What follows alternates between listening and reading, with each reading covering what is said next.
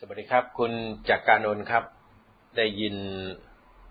เสียงหรือเปล่าครับ ถ้าได้ยินแล้วก็พิมพ์บอกผมด้วยนะครับ วันนี้เราก็พบกัน สวัสดีครับ คุณสริษานะครับ เราพบกันในวันเสาร์ที่ 29 แล้วนะครับ ขอบพระคุณมากครับ คุณสริษาที่พิมพ์ข้อความบอกว่าแจ่มชัด ขอบคุณครับ คุณจักรการนนะครับ วันนี้เราก็จะเปิดประเด็นกัน ในประเด็นที่ผมได้ขึ้นหัวข้อไว้ สวัสดีครับ คุณนกครับ หัวข้อที่เราขึ้นไว้วันนี้ก็คือประยุทธ์เตรียมหักหลัง พักร่วมรัฐบาลด้วยการยุบสภา ซึ่งก็คงไม่เกินความจริงไปจากนี้นะครับ หลังจากที่จับกระแส พร้อมกับจับความเคลื่อนไหวในพักร่วมรัฐบาล ไม่ว่าจะอยู่ในพักภูมิใจไทยเอง หรือในพักประชาธิปัตย์ขอบคุณมากครับคุณ ธนิดานะครับ ที่บอกว่าเสียงชัดนะครับ ก็เราก็จะเริ่มกันเลยนะครับ วันนี้เป็นวันเสาร์นะครับ ที่เราตั้งหัวข้อกันไว้ว่าประยุทธ์เตรียมหักหลังพักร่วมรัฐบาลด้วยการยุบสภา ผมเรียนอย่างนี้นะครับ ในสถานการณ์ในสัปดาห์ที่ผ่านมานั้น มันมีปรากฏการณ์สำคัญ ถ้าหากเป็นในต่างประเทศนั้น วันนี้เราจะเห็นภาพนายกรัฐมนตรีลาออกจากการเป็นหัวหน้ารัฐบาลแน่นอน นั่นก็คือการที่ราชวิทยาลัยจุฬาภรณ์ได้ออกประกาศ มีคำสั่งออกประกาศใน ราชจิตจานุเบกษาในวันที่ 25 นะครับ 25 พฤษภาคม ประมาณสักตอนกลางคืน และในประกาศนั้นบอกว่าได้ลงนามไปตั้งแต่วันที่ 18 พฤษภาคม 2564 มาประกาศในวันที่ 25 ก็นับแล้วประมาณ 7 วันพอดีครับ แต่สิ่งที่มันเกิดขึ้นจากการประกาศในราชกิจานุเบกษาของราชวิทยาลัยจุฬาภรณ์นั้น มันแสดงให้เห็นอย่างหนึ่งก็คือ ขณะนี้มีขบวนการในการที่จะแหวกวงล้อมการผูกขาดวัคซีนของรัฐบาลพลเอกประยุทธ์ ก็ถือว่าเป็นการนำร่อง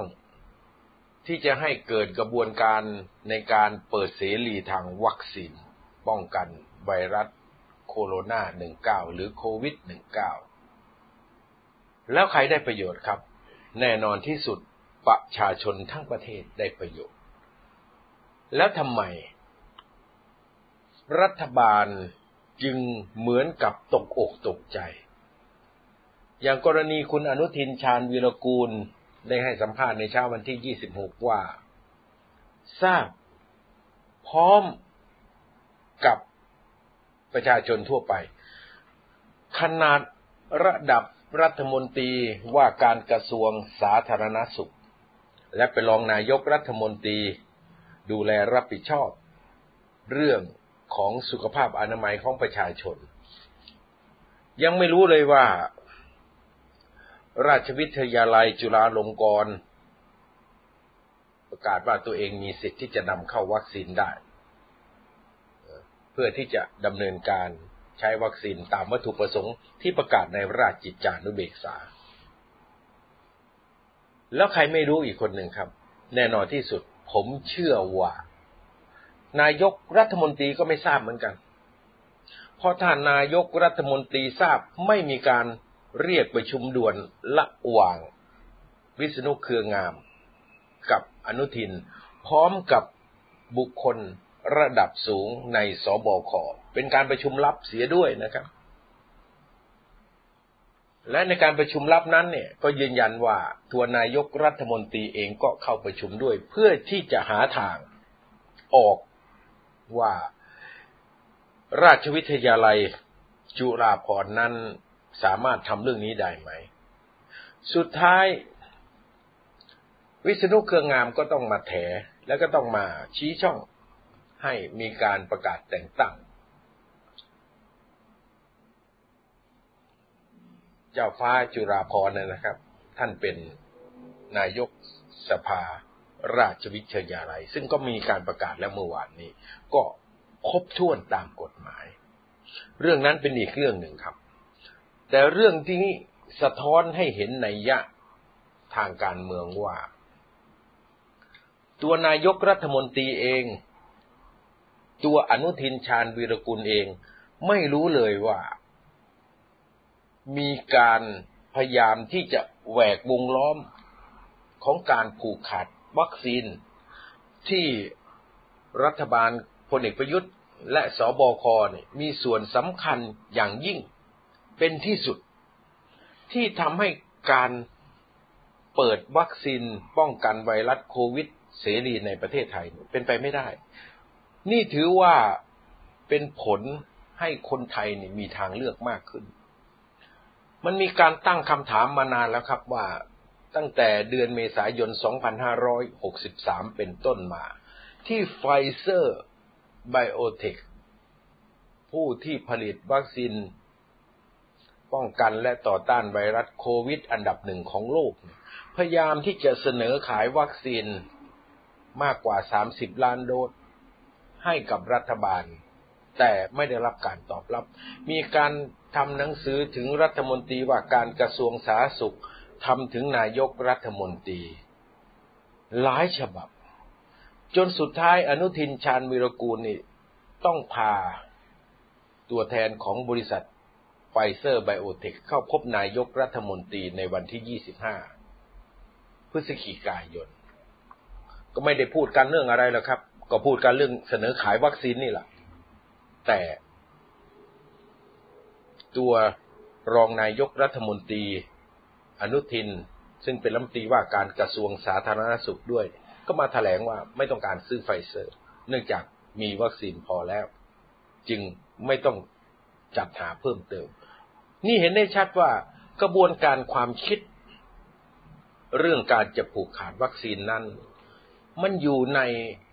ความคิดและอยู่ในเมนหลักในนโยบายในการแก้ไขปัญหาไวรัสโควิด ของรัฐบาลพลเอกประยุทธ์ ปฏิเสธไม่ได้ครับว่าเรื่องนี้เป็นความจงใจในการผูกขาดวัคซีน ที่ถือว่าเป็นความจงใจก็เพราะว่า คนที่เดินนโยบายนี้เนี่ยหวังผลประโยชน์ทางการเมืองมากกว่าประโยชน์ทางสาธารณสุข มากกว่าประโยชน์ของสุขภาพที่ประชาชนควรจะได้รับ นั่นคือยึดผลประโยชน์ทางการเมือง ยึดผลประโยชน์ทางความนิยม ทางการเมืองมากกว่าชีวิตความเป็นอยู่ สุขภาพอนามัยของพี่น้องประชาชน จึงตั้งใจจะผูกขาดวัคซีนไว้เพียงยี่ห้อเดียว นั่นก็คือแอสตราเซเนกาเพราะวันที่ 27 พฤศจิกายน นายกรัฐมนตรีที่ชื่อประยุทธ์เนี่ย ก็มาถแถลงว่าเราจะเป็นประเทศที่ผลิตวัคซีนป้องกันไวรัสโควิด มากที่สุดในเอเชีย 27 27 พฤศจิกายนนะครับ ที่นายกรัฐมนตรีชื่อประยุทธ์นี่แหละคนนี้นี่แหละมาถแถลงว่า ไทยจะเป็นผู้ผลิตวัคซีนไวรัสโควิด ป้องกันไวรัสโควิด มากเป็นอันดับหนึ่งของเอเชีย และไทยจะเป็นผู้ส่งออกวัคซีนไปยังประเทศเพื่อนบ้าน โดยเฉพาะ ประเทศในกลุ่มอาเซียน นี่คือวันที่ 27 พฤศจิกายน แต่หลังจากที่มีการโต้แย้งของหลายฝ่ายว่าหากเราไปวางวัคซีนไว้เพียงอีห้อเดียว ก็จะทำให้เราเสียโอกาสและอาจจะพลาดพังผู้ที่ได้รับผลกระทบได้รับกรรมมากที่สุดก็คือประชาชน แต่กลายเป็นว่าใครที่มาโต้แย้งเรื่องนี้พลเอกประยุทธ์ก็แจกมาตราหนึ่งหนึ่งสองไปกับอย่างที่ทราบกันนะครับ แล้วก็มาบอกว่า ที่ตัดสินใจเลือกแอสตราเซเนกานั้น เพราะแทงม้าเต็ง ประโยคที่ว่าแทงม้าเต็งก็ไม่ใช่ใครที่ไหนพูดหรอกครับ ก็คืออนุทินชาญวีรกูลนั่นแหละที่ผมต้องไล่เลียงให้ท่านทั้งหลายเนี่ย ได้เห็นภาพของความล้มเหลวทั้งหมดเนี่ย เพื่อที่จะประจานให้เห็นว่าการที่ราชวิทยาลัยจุฬาภรณ์เนี่ย ประกาศนำเข้าวัคซีนเข้ามาเองเลย แล้วก็ระบุด้วยวันนี้ว่าเป็นยี่ห้อซิโนฟาร์ม ซึ่งมีคุณสมบัติดีนะครับ เพราะมีประสิทธิภาพมากกว่า 70%และองค์การอนามัยโลกหรือ WHO เนี่ย รับรองแล้ว ท่านทั้งหลายครับ ในระหว่างที่รอแอสตราเซเนกาเนี่ยมันก็มีกระแสเร่งรัดให้มีการฉีดวัคซีนพราะต่างประเทศประสบความสำเร็จนะครับ อังกฤษประกาศก่อนว่าประสบความสำเร็จในขบวนการสร้างภูมิคุ้มกันหมู่ แต่ประเทศแรกที่ประกาศผลสำเร็จก็คืออิสราเอล และต่อมาก็สหรัฐอเมริกา และหลายๆ ประเทศก็เริ่มประกาศว่า ถ้าฉีดวัคซีนได้เกิน 50%ของประชากรในประเทศ จะมีการสร้างภูมิคุ้มกันหมู่ ไวรัสโควิด -19 ในประเทศนั้น ๆ แล้วก็มีการถอดหน้ากากใช้ชีวิตตามปกติ มันจึงเป็นกระแสจากต่างประเทศ หรือกระแสของนานาชาติกดดันมาที่รัฐบาล รัฐบาลจึงจำเป็นจะต้องหาวัคซีนมาฉีด ก็ได้ซิโนแวคนะครับ ซึ่งเป็นวัคซีนที่แพงมากนะครับ แพงกว่าแอสตราเซเนกาแพงกว่าไฟเซอร์ แต่มีประสิทธิภาพเพียง 50%ก็ไม่เป็นไรครับ ก็ฉีดไปผลข้างเคียงก็เกิดขึ้นเยอะนะครับก็ประชาชนก็ขาดความเชื่อมั่น มีผลกระทบ บางคนก็อัมพฤกษ์บ้างปากเบี้ยวบ้าง หรือบางคนก็มีอาการที่หนักไปกว่านั้นอีก และบางรายก็เสียชีวิต ซึ่งก็ยังพิสูจน์ไม่ได้ว่าเสียชีวิตเพราะวัคซีน หรือ เสียชีวิตเพราะเหตุอื่น แต่ชาวบ้านก็เชื่อไปแล้วครับ ประชาชนเชื่อแล้วว่าฉีดวัคซีนแล้วเกิดริ่มเลือด พอริ่มเลือดแล้วก็ทำให้มีปัญหาริ่มเลือดในสมองริ่มเลือดในปอดริ่มเลือดเข้าหัวใจ มันก็เดสมอลเล่สิครับ มันก็ตายเชียวเรื่องนี้ นี่คือสิ่งที่มันเกิดขึ้นในความเชื่อมั่นที่ประชาชนไม่ไป ฉีดวัคซีนหรือไม่ลงทะเบียนฉีดวัคซีน ถึงแม้ว่ารัฐบาลจะทำหมอพร้อมขึ้นมา ที่ผมต้องอธิบายเรื่องนี้ยาวหน่อย ก็เพื่อให้ท่านทั้งหลายนี่ได้เห็นภาพที่ต่อเนื่องทั้งหมด ไม่อยากให้ตัดตอนนะครับ ว่าประสงค์ของพลเอกประยุทธ์ในการที่จงใจให้เกิดการผูกขาดวัคซีนนั้น ก็เพื่อเอาการผูกขาดวัคซีนไปเป็นผลประโยชน์ทางการเมือง ไปสร้างความนิยมทางการเมืองให้กับตนเองและรัฐบาล สร้างความนิยมเพื่ออะไรครับ ก็เพื่อที่จะเดินหน้าไปสู่การสืบทอดอำนาจ โดยการเอาชนะการเลือกตั้ง นี่มันเป็นแผนนะครับเขาเรียกว่า master แผนของพลเอกประยุทธ์เลย คือต้องการจะเป็นนายกต่อไป เอาละครับ เมื่อวัคซีนที่รัฐบาลมีแค่สองยี่ห้อเนี่ยซิโนแวคแอสตราเซเนกา มันถูกทลายลงแล้ว โดยราชวิทยาลัยจุฬาภรณ์ที่นำซิโนฟาร์มเข้ามา ถึงแม้จะแถลงว่าไม่ได้ฉีดฟรี แต่มันก็กดดันไปที่รัฐบาลไงครับ เพราะรัฐบาลเอาวัคซีนที่ไม่มีคุณภาพเท่ากับชิโนฟาร์มเนี่ย คือชิโนแวคเนี่ย มาฉีดให้กับประชาชน ถึงจะฉีดฟรีแต่ประชาชนก็เกิดความไม่มั่นใจ จึงไม่อยากจะฉีดอย่าง แอปหมอพร้อมเนี่ย ก่อนที่จะถูกยกไป ยกเลิกไปเนี่ย มีคนจ่อคิวลงทะเบียนมากกว่าหกล้านคนนะครับ แอปหมอพร้อมเนี่ย ท่านทั้งหลายครับ มันจึงเกิดความสงสัยว่า เอ๊ะทำไม สิงคโปร์เขามีไฟเซอร์ไบโอเทคฉีด มีโมเดอร์นาฉีด มีซิโนฟาร์มฉีดทำไมฟิลิปปินส์เขามี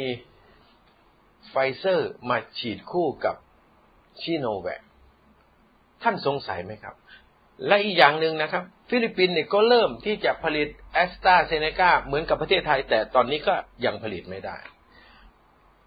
แล้วยิ่งมีสหภาพยุโรปมาฟ้องบริษัทแอสตราเซเนกาเนี่ยว่าส่งวัคซีนไม่ครบตามที่ตกลงไว้ นี่ก็เป็นเรื่องที่มีปัญหามากมายเกิดขึ้นกับวัคซีนที่ชื่อแอสตราเซเนกา ผมว่าฟางเส้นสุดท้ายที่ทำให้ราชวิทยาลัยจุฬาภรณ์นี่ต้องจัดการแหกด่านการผูกขาดวัคซีนของรัฐบาลก็คือ ในช่วงวันที่ 17 ถึง 21 พฤษภาคมนั้นที่ผ่านมานะครับ 17 ถึง 21 พฤษภาคมที่ผ่านมา มันเป็นช่วงเวลาที่วัคซีนแอสตราเซเนกาที่ผลิตในประเทศไทยต้องส่งมอบนะครับ ส่งมอบก็คือช่วงเวลาที่ลงนามกันไว้ประมาณกันไว้ว่าวันที่ 17 พฤษภาคม ถึงวันที่ 21 พฤษภาคม 2564 ต้องนำวัคซีนล็อตแรกที่ผลิตได้ในประเทศไทยประมาณ1ล้าน7แสนโดสมาส่งให้ เพื่อที่จะฉีดวัคซีนให้กับประชาชนที่ลงทะเบียนไว้ วันที่หนึ่งมิถุนายนจะเริ่มฉีด แต่ปัญหาก็คือว่าในวันที่17ถึงวันที่21พฤษภาคมนั้น มันไม่มีวัคซีนแอสตราเซเนกาสักโดสเดียวไปส่งมอบตามที่ตกลงกันไว้ จนกระทั่งรองนายกรัฐมนตรีอนุทินชาญวิรกูลเนี่ย ต้องออกมาแถลงว่าคำว่าส่งเดือนมิถุนานั้นไม่ใช่ว่าจะต้องส่งวันที่หนึ่งมิถุนานี่ครับ ก็บิดเบือนไปสักนิดนะครับ เพราะวันที่หนึ่งมิถุนายนนั้นเนี่ยเป็นวันนัดฉีด ไม่ใช่วันรับส่งมอบวันรับส่งมอบวัคซีนล็อตแรกนี่ก็คือ17ถึง21พฤษภาคม2564ท่านเห็นไหมครับ ขบวนการจัดการวัคซีนของรัฐบาลพลเอกประยุทธ์ล้มเหลว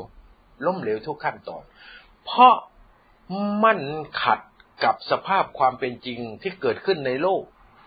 เพราะในโลกนี้มันเกิดขบวนการฟรี คือฉีดฟรีสองมันเกิดขบวนการเสรี ก็คือให้สิทธิเสรีภาพกับผู้ผลิตวัคซีนซึ่งได้การรับรองจากองค์การอนามัยโลกเนี่ยสามารถที่จะเข้าไปขายวัคซีนในประเทศต่างๆ ได้ ไม่มีการปลดล็อกไม่มีการกีดกัน กลายเป็นว่าประเทศไทยกลายเป็นประเทศที่กีดกัน ไม่ให้วัคซีนที่มีคุณภาพอย่างไฟเซอร์โมเดอร์นาหรือจอร์นสันแอนด์จอร์นสันหรือแม้กระทั่งซิโนฟาร์มนี่ซึ่งเพิ่งเพิ่งได้เมื่อวานนี้นะเข้ามาในประเทศไทยขบวนการถึงแม้ว่าจะขอผ่านออยแล้วแต่รัฐบาลก็ยังไม่ยอมอนุญาตให้มีการเข้ามาจำหน่าย นี่ครับ นี่คือเรื่องจริง ดังนั้นจึงขอขอบ พระคุณอย่างสูงต่อราชวิทยาลัยจุฬาภรณ์นะครับ ถึงแม้จะไม่ฉีดฟรีแต่ก็เป็นการแหกด่าน การผูกขาดวัคซีนของรัฐบาลพลเอกประยุทธ์ได้สำเร็จ ก็ถือเป็นคุณูปการต่อองค์กร ต่อมหาวิทยาลัย ต่อโรงพยาบาลเอกชน หรืออื่นๆที่สามารถจะเข้ามา พื่อที่จะใช้ราชวิทยาลัยจุฬาภรณ์ ในการสั่งวัคซีนที่ตนเองต้องการ เช่นไฟเซอร์โมเดอร์นาเข้ามาผ่าน อาจจะมีการเสียค่าใช้จ่ายเพิ่มขึ้น ก็ไม่เป็นไรครับ เพราะว่าเป็นวัคซีนทางเลือก อย่างที่สองก็จะทำให้องค์กรที่เป็นกึ่งภาครัฐ ไม่ว่าจะเป็นมูลนิธิ สภากาชาติไทยหรือต่างๆ นานานะครับ ที่ถูกจัดตั้งขึ้นมีพระราชบัญญัติของตนเองนั้น สามารถที่จะดำเนินการเหมือนอย่างที่ราชวิทยาลัยจุฬาภรณ์ดำเนินการ ถ้าหากว่าเขาดำเนินการตามขั้นตอนเหมือนที่ราชวิทยาลัยจุฬาภรณ์ทำแล้วอนุรัฐบาลไม่อนุมัติให้เขาเนี่ย ก็แสดงให้เห็นถึงสองมาตรฐานหรือไม่มีมาตรฐานของรัฐบาล เมื่อราชวิทยาลัยจุฬาภรณ์ทำได้ มหาวิทยาลัยธรรมศาสตร์ก็ควรที่จะทำได้ สภากาชาติไทยก็ควรที่จะทำได้ มหาวิทยาลัยต่างๆ ที่มีคณะแพทย์ ก็ควรที่จะทำได้ เช่นเดียวกัน เพราะถูกจัดตั้งขึ้น ตามพระราชบัญญัติ คือมีกฎหมายในการจัดตั้ง เอาละครับ นี่คือสิ่งที่ผมอธิบายให้ท่านทั้งหลายฟัง วันนี้ข้อขัดแย้ง คือเหยียบเท้ากันระหว่างพรรคภูมิใจไทยกับนายกรัฐมนตรีนี่ชัดเจนมากยิ่งขึ้น ซึ่งผมก็จะชี้ให้เห็นว่าขณะนี้นี่ไอหัวข้อที่เราพลาดไว้นั่ก็คือประยุทธ์เตรียมหักหลัง พรรคร่วมรัฐบาลด้วยการยุบสภานั้นจะอธิบายให้ท่านทั้งหลายได้ฟัง ท่านทั้งหลายครับพลเอกประยุทธ์กับอนุทินชาญวิรกูลนั้นเหยียบเท้ากันหลายครั้ง ในภาษานักเลงเนี่ยมีโอกาสที่จะฟาดปากกันได้ตลอด อย่างกรณีที่ตั้งคณะกรรมการวัคซีนทางเลือกขึ้น ก็ตัด อนุทินชาญวิรกูลออกไป ไม่ให้มาร่วมเป็นคณะกรรมการจัดหาวัคซีนทางเลือก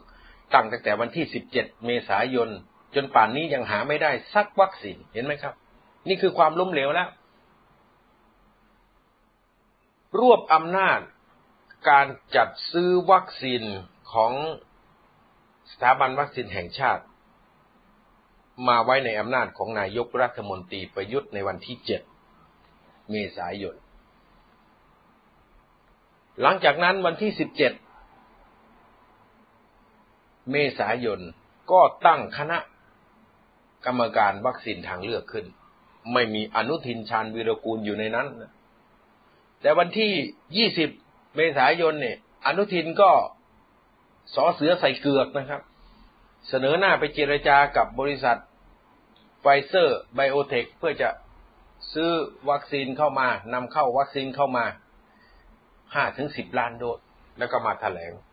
พระเอกประยุทธ์ก็ต้องเอาขี้ปากของนายอนุทินนี่ไปแถลงตาม ว่าจะจัดซื้อวัคซีนของไฟเซอร์ประมาณห้าถึงสิบล้านโดสจากสปุกนิกห้าถึงสิบล้านโดสคือพลเอกประยุทธ์ต้องมาออกรายการโทรทัศน์รวมการเฉพาะกิจแล้วพูดตามขี้ปาก ที่อนุทินชาญวิรกูลสัมภาษณ์นักข่าวไปในวันที่ยี่สิบ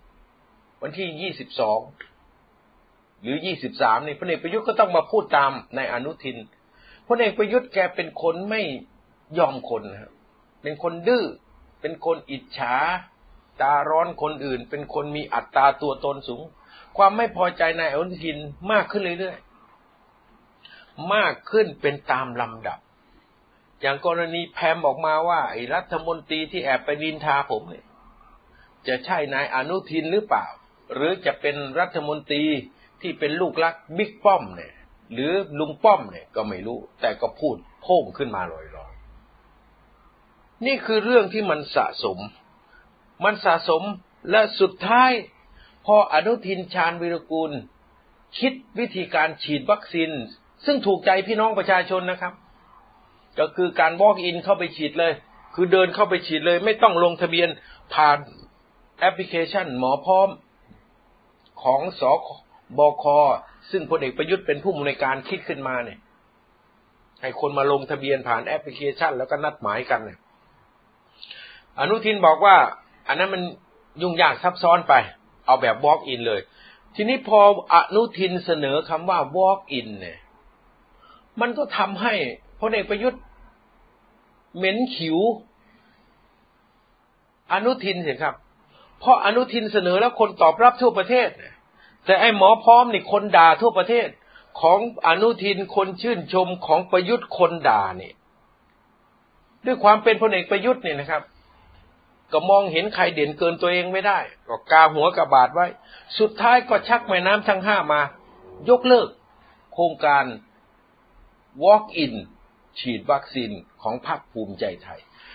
พอยกเลิกการฉีดวัคซีนแบบ walk in ของพรรคภูมิใจไทยแล้ว ในทางการเมืองไม่ต้องฉลาดมากหรอกครับ แค่นี้ก็รู้ว่า นายกรัฐมนตรีที่ชื่อประยุทธ์เนี่ยต้องการที่จะหักหน้าพักภูมิใจไทย ต้องการที่จะกดหัวพักภูมิใจไทย เพราะไม่อยากให้ใครเด่นเกินตัวเอง มันจึงเกิดกระบวนการ โคศกพักภูมิใจไทย สสพักภูมิใจไทยนี่ออกมาด่าว่าพลเอกประยุทธ์ออกอากาศก็เป็นตัวทวงไม่ให้ประชาชนได้รับวัคซีน กลายเป็นว่ามีหมอพังหมอพร้อมขึ้นมา ความขัดแย้งนี้ก็ลามไปที่ลุงป้อมรองนายกก็มาซัดพรรคภูมิใจไทยอีก หนักครับงานนี้ ถึงแม้ว่าตัวพรรคภูมิใจไทยนี่ จะถูกผู้ใหญ่ในพรรคห้าม แต่ท่านครับ ผมบอกท่านทั้งหลายที่ฟังการเฟซบุ๊กไลฟ์ครั้งนี้เลยสอสอพรรคภูมิใจไทยหกสิบกว่าคนเนี่ยด่าประยุทธ์ทุกคน ด่าแบบสาเสียเทเสียด้วย พูดง่ายๆก็คือ ไม่ให้ราคาประยุทธ์แล้ว แช่งชักหักกระดูกกันเลยล่ะครับ แล้วเรื่องนี้เนี่ย แม้กระทั่งผมนี่ยังรู้เลยว่า สสภาคภูมิใจไทยทุกคนตั้งแต่ นู่นอะ ผู้บริหารพรรคมาจนถึงสสธรรมดาด่านายกรัฐมนตรีประยุทธ์ทุกคน ผมยังรู้เลย แล้วคนอย่างพลเอกประยุทธ์เนี่ย ที่ซอกแซกหาแอบฟังคนนั้นพูด แอบฟังคนนี้พูดเนี่ย จะไม่รู้เลยครับ รู้คนอิจฉาตาร้อน คนที่กลัวคนอื่น เด่นเกินตัวเองนี่ รู้ครับ คนอย่างนี้ซอกแซกไปหาอ่านเฟซบุ๊กไปหาแอบดักฟังคนนั้นคนนี้เนี่ย ท่านทั้งหลายครับ มันจึงทำให้ความสัมพันธ์ระหว่างพักภูมิใจไทยกับพลเอกประยุทธ์เนี่ย แทบจะไม่เหลือเยื่อใยต่อกัน ยังเมื่อวานนี้เนี่ย ลงไปตรวจงานในพื้นที่บริเวณห้างเอเชียทีกพูดบนเวทีนี่ก็ยังแขวะนายอนุทินอีก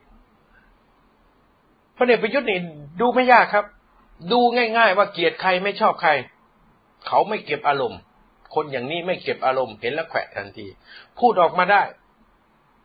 เอ่ยชื่อพรรคการเมืองก็ เอ่ยชื่อแค่สองพรรคนะครับ บอกว่าตนเองได้คุยกับพรรคประชาธิปัตย์และพรรคชาติไทยพัฒนาแล้ว แม้กระทั่งนักข่าวถามว่าภูมิใจไทยล่ะ ภูมิใจไทยล่ะพลเอกประยุทธ์ไม่แม้แต่จะเอ่ยชื่อพรรคภูมิใจไทยออกจากปากตัวเอง นั่นแสดงให้เห็นว่าพลเอกประยุทธ์เกลียดพรรคภูมิใจไทยมากตอนนี้ แม้กระทั่งชื่อของพรรคภูมิใจไทยพลเอกประยุทธ์ยังไม่ยอมให้หลุดออกจากปากตัวเอง ไม่ยอมให้ชื่อของพรรคภูมิใจไทยหลุดออกจากปากตัวเอง ไม่พอนำซ้ำยังด่าพรรคภูมิใจไทย ต่อหน้าหัวหน้าพรรคบอกว่ามีพวก ชอบยุแยงตะแคงรั่วอยู่แถวนี้ และแถวนี้มันแถวไหนครับ แถวนี้คนยืนข้างพลเอกประยุทธ์ก็อนุทินไง นอกนั้นก็หมอ มันไม่มีผมไม่มีคนอื่นที่ด่าว่าพลเอกประยุทธ์ไปยืนอยู่แถวนั้นเนี่ยดังนั้นเนี่ย สิ่งที่พลเอกประยุทธ์พูดเมื่อวานนี้เนี่ยสสภาคภูมิใจไทยเขาเอามาถล่มพลเอกประยุทธ์อีก ส่งลน์ด่าพลเอกประยุทธ์ ส่งลน์ล้อพลเอกประยุทธ์ในกระบวนการของภาคภูมิใจไทย เป็นเรื่องตลบขบขัน ประยุทธ์กลายเป็นตัวตลก ประยุทธ์กลายเป็นสิ่งที่สสภาคร่วมรัฐบาลนำมาด่าทอและบริภาคกัน ท่านที่รบทั้งหลายครับ อาการอย่างนี้มันอยู่ด้วยกันไม่ได้ ขนาดชื่อพรรคของเขานี่ตัวนายกรัฐมนตรีจงใจไม่เอ่ยออกมา พูดแค่ว่าคุยกับประชาธิปัตย์แล้ว คุยกับชาติไทยพัฒนาแล้ว และพวกที่ชอบยุแยงแต่แข่งรั่วก็อยู่แถวๆนี้ มันก็คือด่านายอนุทิน แม่ถ้าผมเป็นอนุทินเนี่ยนะหลังจากนายกให้สัมภาษณ์เสร็จเนี่ยมันต้องสัมภาษณ์ต่อนะแล้วจะต้องบอกเลยว่า ไอ้คนที่ ยุแยงแต่แข่งรั่ว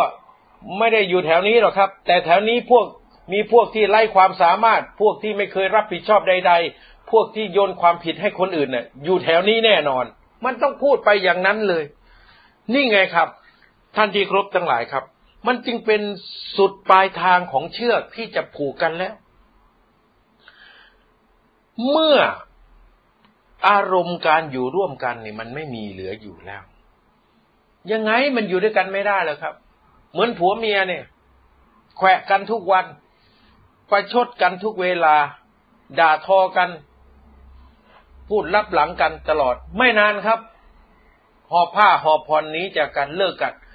พักร่วมรัฐบาลก็เหมือนกันครับ ถ้าอยู่ด้วยกันแล้วนี่ด่ากันรับหลังอย่างนี้ด่ากันต่อหน้าอย่างนี้ ถึงแม้ว่าไม่ออกชื่อ มันก็อยู่ด้วยกันไม่รอด ไม่มีทางเลยที่พลเอกประยุทธ์กับนายอนุทินชาญวิรกุล จะอยู่ร่วมหอลงลงเดียวกันได้ ไม่มีทางครับ เพียงแต่ว่าผีเน่ากับลงผุคู่นี้เนี่ย จะหนีจากกันเมื่อไหร่แต่ไม่นานครับ เพราะพลเอกประยุทธ์นี่ให้รองนายกรัฐมนตรีวิษณุเครืองามเนี่ย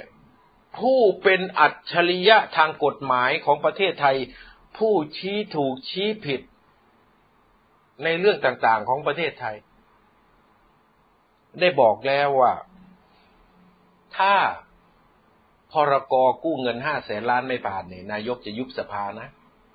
แต่เขาอาจจะไม่ใช้ภาษาอย่างผม แต่ว่าถ้าพูดกันตรงๆแบบผมเนี่ยบอกว่า เอ้ย พวกยูไอ้พักร่วมรัฐบาลทั้งหลายนี่ ที่กำลังด่านายกเนี่ย ทั้งพักภูมิใจไทยกับพักประชาธิปัตย์เนี่ยหรือไอ้พวกพักเล็กพักน้อยเนี่ย ถ้าไม่โหวตผ่าน พระราชกำหนดกู้เงินห้าแสนล้านนี่ยุบสภานะ ยุบสภาแล้วพวกยูไปเลือกตั้งใหม่นะ นี่คือคำขู่ ถ้าหากรัฐบาล ซึ่งถือครองเสียงข้างมาก ใน สภาผู้แทนราษฎร ออกมาประกาศว่าถ้ากฎหมายไม่ผ่านแล้วจะยุบสภา ท่านไม่ต้องคิดอะไรมากเลยครับ เพราะมันมีนัยยะสำคัญก็คือ ไม่มีความเป็นเอกภาพเลย ผมยกกรณีตัวอย่างสองกรณีให้เกิดขึ้น ที่มันเกิดขึ้นแล้วในสภา ที่เขาต้องยุบสภากัน กรณีที่หนึ่งหลังการอภิปรายไม่ไว้วางใจพรรคประชาธิปัตย์รัฐมนตรีสุเทพเทือกสุบรรณในกรณีสปก4ขีด01ถล่มเรื่องสปกขี4ขีด01 กันยาวนานสามวันนะครับ ตอนนั้นนายกรัฐมนตรีชื่อชวนหลีกภัย และมีเหตุกรณีเอาสปก 4ขีด01เนี่ย ไปแจกให้คนที่เป็นเกษตรกรแต่ขาดคุณสมบัติก็คือเป็นคนรวย แต่ว่ามีอาชีพเกษตรกรเป็นอาชีพเสริม รายละเอียดไม่ต้องลงลึกนะครับ หลังการอภิปรายเสร็จ โดยมารยาทแล้วเนี่ยพรรคร่วมรัฐบาลเขาก็จะมาบอกนะครับ ว่าจะยกมือให้นะ จะยกมือไว้วางใจให้นะ แต่ครั้งนั้นเนี่ย พักพลังธรรมเนี่ยพลตีจำลองสีเมืองเนี่ย ท่านแจ้งว่าเรื่องนี้เนี่ยพักยังไม่มีมติ ขอประชุมพักในตอนเช้าก่อน ตอนเช้าของวันโหวตนะครับ วันลงคะแนน แล้วมีมติอย่างไรก็จะแจ้งให้ นายกรัฐมนตรีคือท่านชวนเนี่ยได้ทราบ อย่างกรณีเทียบเคียงกัน ก็คือการอภิปรายไม่ไว้วางใจ นายกประยุทธ์และรัฐมนตรีหลายคนเนี่ย แล้วก็มีคนเนี่ยที่ไม่ยอมลงคะแนนให้กับศักสยามชิดชอบในพักพลังประชารัฐ ผู้นำพักพลังประชารัฐก็คือพลเอกประวิตยนี่ยังบอกเลยว่า เขาให้เราแล้วทำไมเราไม่ให้เขา กลุ่มที่ไม่ลงคะแนนให้รัฐมนตรีศักสยามชิดชอบก็คือกลุ่มของ คุณวัฒนยาโอภาสีหรือมาดามเดียนี่ห้าหกคนเขาเขาไม่โหวตให้ธรรมนัตประธานโทษครับ ไม่โหวตให้ศักสยามชิดชอบ ก็เกิดเป็นข้อกินแหนงแข่งใจกันระหว่างพักพลังประชารัฐกับพักภูมิใจไทย คือเมื่อตกลงกันแล้วว่า ภูมิใจไทยยกมือให้รัฐมนตรีของพักพลังประชารัฐนะสสพักพลังประชารัฐก็ต้องยกมือไว้วางใจ ให้รัฐมนตรีจากพรรคภูมิใจไทย นี่ครับข้อตกลงทางการเมืองมันก็เป็นแบบนี้แหละครับ ไอเหตุผลการอภิปรายไม่ฟังหรอก มันเอาประโยชน์ทางการเมืองมาพูดคุยกัน นี่ผมเทียบเคียงนะครับ ย้อนกลับไปสมัยนู้นที่กำลังเล่าเรื่องสปกสี่ขีดศูนย์หนึ่งตอนเช้ามาพรรคพลังธรรมก็เรียกประชุมพัก เรียกประชุมพักเสร็จก็มาพูดกันเรื่องมตินี่แหละ ว่าจะทำอย่างไร เราจะยกมือไว้วางใจพรรคประชาธิปัตย์เรื่องสปกสี่ขีดศูนย์หนึ่งไหม หรือจะไม่ไว้วางใจ ผลการประชุมออกมาเนี่ยครับพักพลังธรรมมีมติงดออกเสียง คือไม่ยกมือในกรณีการอภิปรายเรื่องนี้ ท่านที่กรบทั้งหลายครับ พอแจ้งข่าวให้นายกรัฐมนตรีชวนหลีกภัยทราบว่ามติของพรรคพลังธรรมนี่ไม่ใช่ว่าไม่ไว้วางใจนะ แต่ของงดออกเสียง ก็ให้พักร่วมรัฐบาลพักอื่นนี่ซึ่งเสียงมันเกินมากอยู่แล้วเนี่ยจะไว้วางใจก็ไว้วางใจไป แต่พลังธรรมงดออกเสียงในกรณีสปกสี่ขีดศูนย์หนึ่งแค่นั้นแหละครับ หัวหน้าพักประชาธิปัตย์นายกรัฐมนตรีในขณะนั้นเนี่ยทำพระราชกิจสีกา ยุบสภาตอนสิบเอ็ดโมงเลย ไม่ได้ลงมติกันเลยวันนั้น ยุบสภาเลย นี่คือการปกครองในระบอบประชาธิปไตยระบบรัฐสภานะครับ เมื่อไม่มีความเป็นเอกภาพในพักร่วมรัฐบาลน่ะ มันบริหารราชการไปไม่ได้หรอก เพราะสภา จะต้องมีเสียงข้างมากเพื่อหนุนรัฐบาล ถ้าเป็นรัฐบาลเสียงข้างน้อยเนี่ย มันออกกฎหมายอะไรก็แพ้ มันบริหารไม่ได้นะครับ มันนั่งกินเงินเดือนไปวันๆ คือทำอะไรไม่ได้เลย นี่คือสรุปนะครับ ส่วนกรณีที่สองพรรคประชาธิปัตย์อภิปรายไม่ไว้วางใจ นายกรัฐมนตรีท่านบรรหารศิลปะอาชาหูซัดท่านบรรหารคนเดียวเลยนะครับ ไม่มีคนอื่นมาร่วมเลย ไล่มาตั้งแต่โคตรเง่าสักลาดของท่านบรรหารศิลปะอาชาเลย ว่าไปนู่นนะอบพยพมาจากประเทศจีนบ้างนี่ใบเกิดแบบนี้บ้างใบนั้น เป็นคนต่างด้าวบ้าง กล่าวหาสารพัดท่านบรรหารก็ลุกขึ้นมาชี้แจงคนนั้นก็ซัดบรรหารคนนี้ก็ซัดท่านบรรหารหลายวันนะครับ จนท่านบรรหารเนี่ยอยู่ในสภาพเละ ถูกต่อยตั้งแต่หมัดจับจนถึงหมัดทุบจนถึงหมัดนอก พิงเชือกไปตลอดนะครับ ตลอดการอภิปราย ขุดมาตั้งแต่เป็นรัฐมนตรีว่าการกระทรวงการคลังจนมาเป็นนายกรัฐมนตรีไล่มาทั้งหมดว่า คุณบรรหารทำอะไรให้ชาติบ้านเมือง เสียหาย พอการอภิปรายจบเขาก็มีการประชุมพักร่วมรัฐบาลกัน ในการประชุมพักร่วมรัฐบาลนั้นพักร่วมรัฐบาลก็แสดงความไม่สบายใจว่ากระแสของประชาชนต่อการชี้แจงของท่านอดีตนายกรัฐมนตรีบรรหารศิลปะอาชานั้น ประชาชนไม่เชื่อถือ ดังนั้นอยากให้ นายกรัฐมนตรีบรรหารเนี่ยพิจารณา ท่านที่เคารพทั้งหลายครับ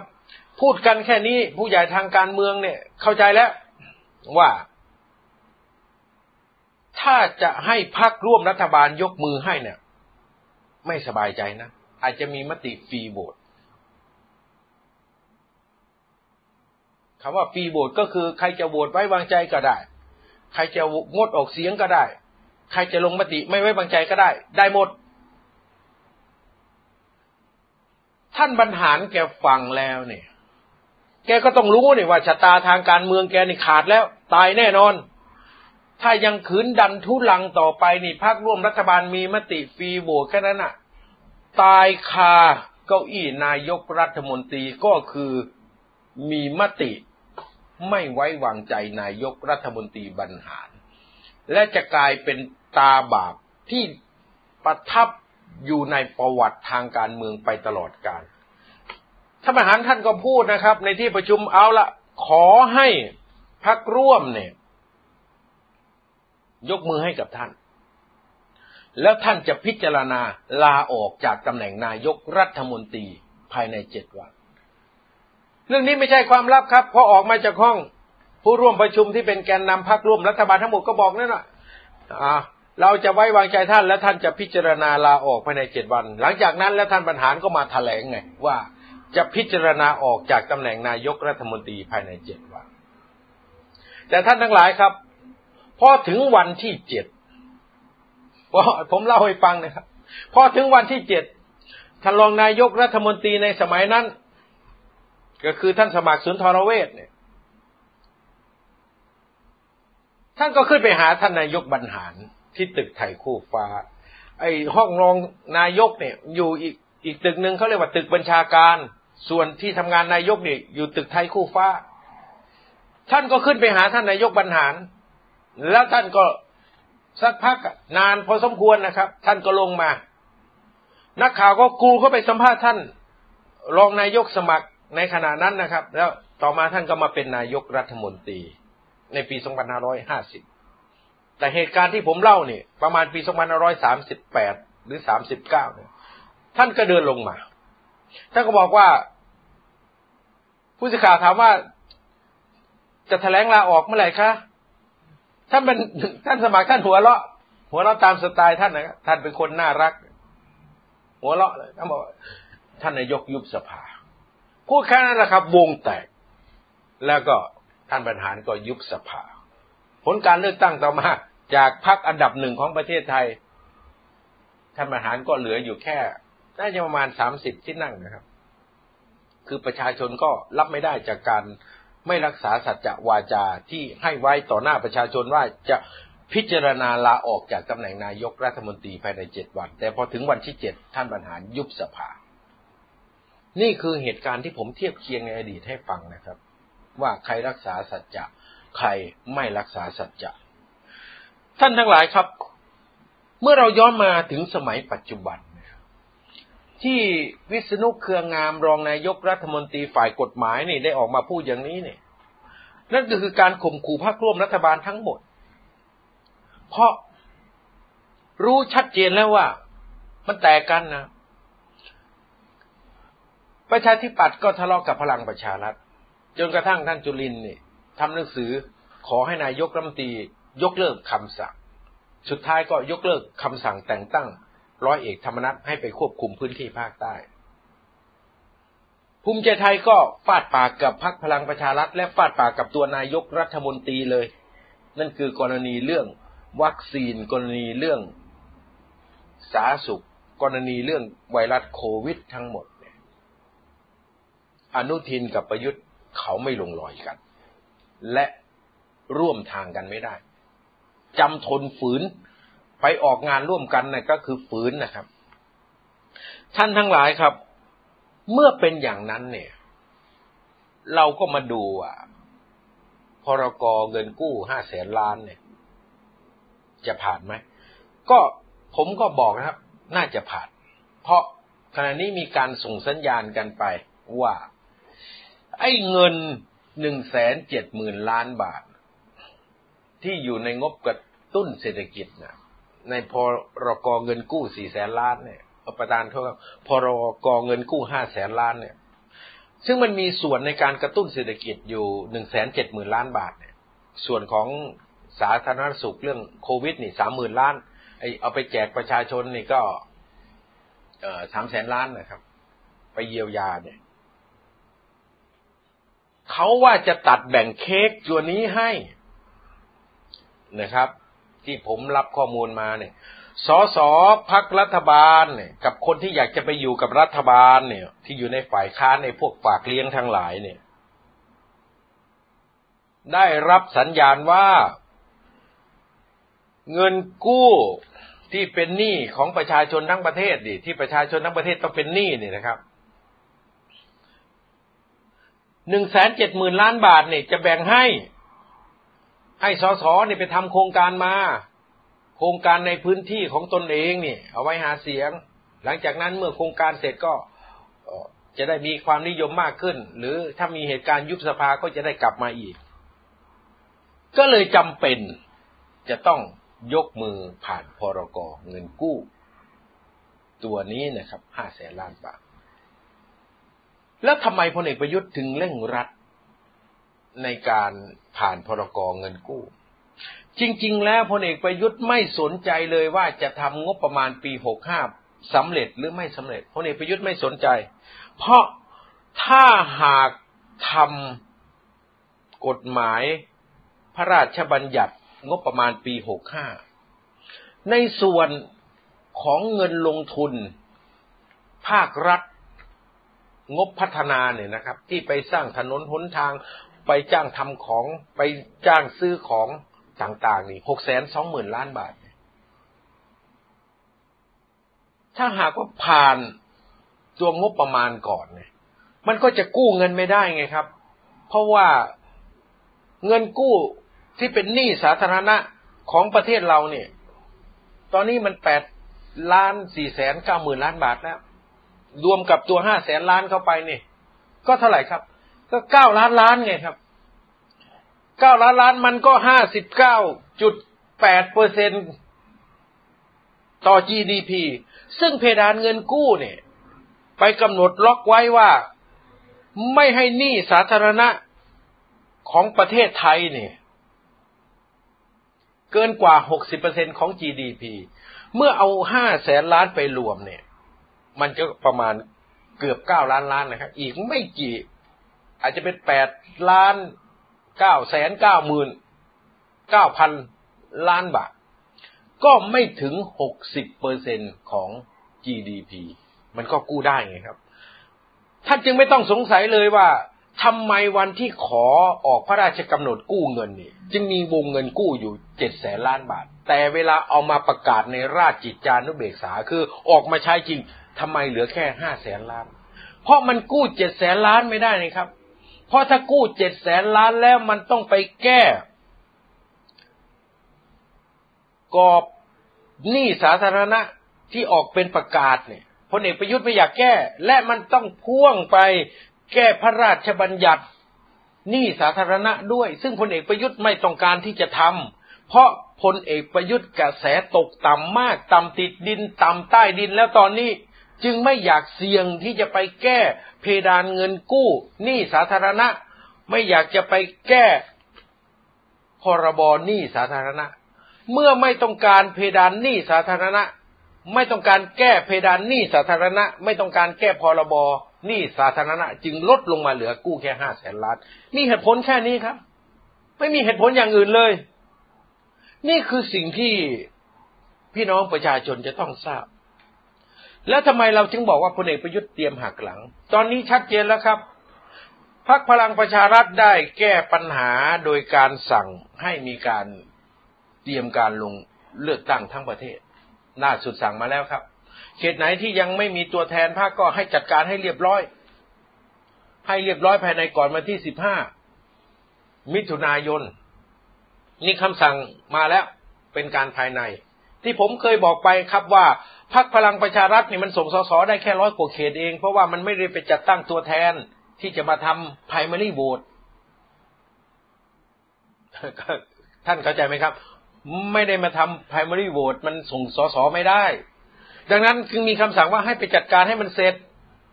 อย่างช้านี่ อย่าเกินสิบห้ามิถุนายน หรือให้เร็วกว่านั้น เพราะต้องให้กกตรับรอง ไปประชุมนะครับ เขตหนึ่งสองร้อยคนสามร้อยคน ถ้าหากว่าติดขัดปัญหาให้โครงสร้างอำนาจรัฐในพื้นที่ก็คือ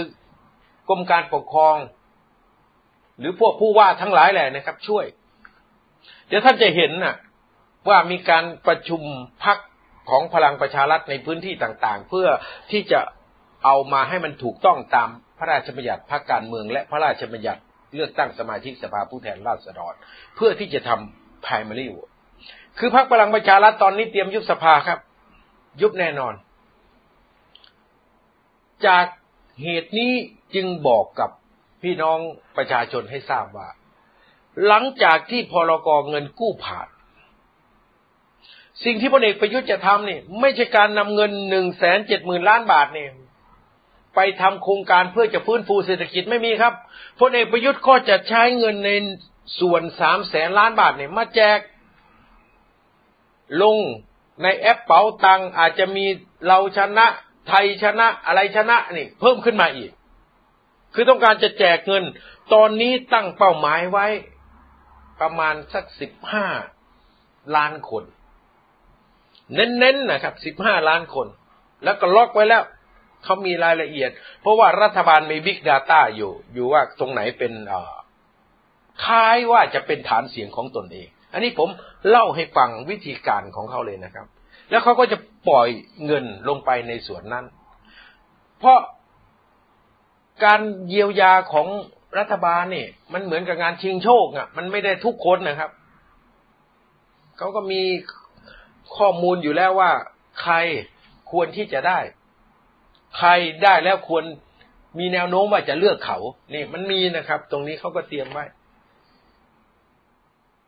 เราก็จะเจองานชิงเปรตในการแจกเงินเยียวยารอบนี้ หลังจากแจกเงินเยียวยาเสร็จ ฐานเสียงที่ประยุทธ์คาดว่าจะเลือกตัวเองเนี่ย ได้เงินแจกซึ่งเป็นเงินกู้และ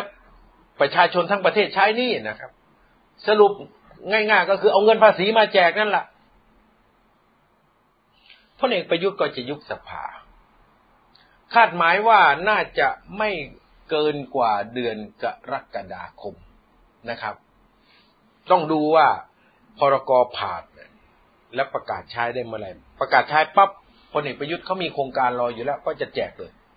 ถ้าแจกได้สามรอบเนี่ย แจกรอบที่หนึ่งในเดือนนี้ มิถุนาพอรอบที่สองเดือนกรกฎาแจกรอบที่สองเสร็จปุ๊บพลเอกประยุทธ์ยุบสภาเลยแล้วไอ้พวกพรรคร่วมรัฐบาลที่ชะเง้อรอว่า จะได้เอาเงินหนึ่งแสนเจ็ดหมื่นล้านบาทเนี่ยล็อบบี้ไปลงในพื้นที่ตัวเอง เพื่อให้ตัวเองได้หน้าเอาไปหาเสียงกับประชาชนนั้นฝันครับ ไม่มีทางพลเอกประยุทธ์ยุบนี่คือแผนนะครับ แต่พลเอกประยุทธ์จะเดินตามแผนนั้นได้หรือไม่ก็ต้องรอดูกัน เขาต้องการที่จะยุบสภาเนี่ยในช่วงเดือนมิถุนายนนี้พลเอกประยุทธ์จะทำทุกวิถีทางที่จะต้องแจกเงินให้ได้ ก็คือเงินกู้นี่แหละในส่วนที่จะมาแจกประชาชนนี่สามแสนล้านบาทพลเอกประยุทธ์จะต้องแจกให้ได้ แจกให้เร็วที่สุด ถ้าได้สองรอบยิ่งดี เช่น รอบแรกหนึ่งมิถุนายน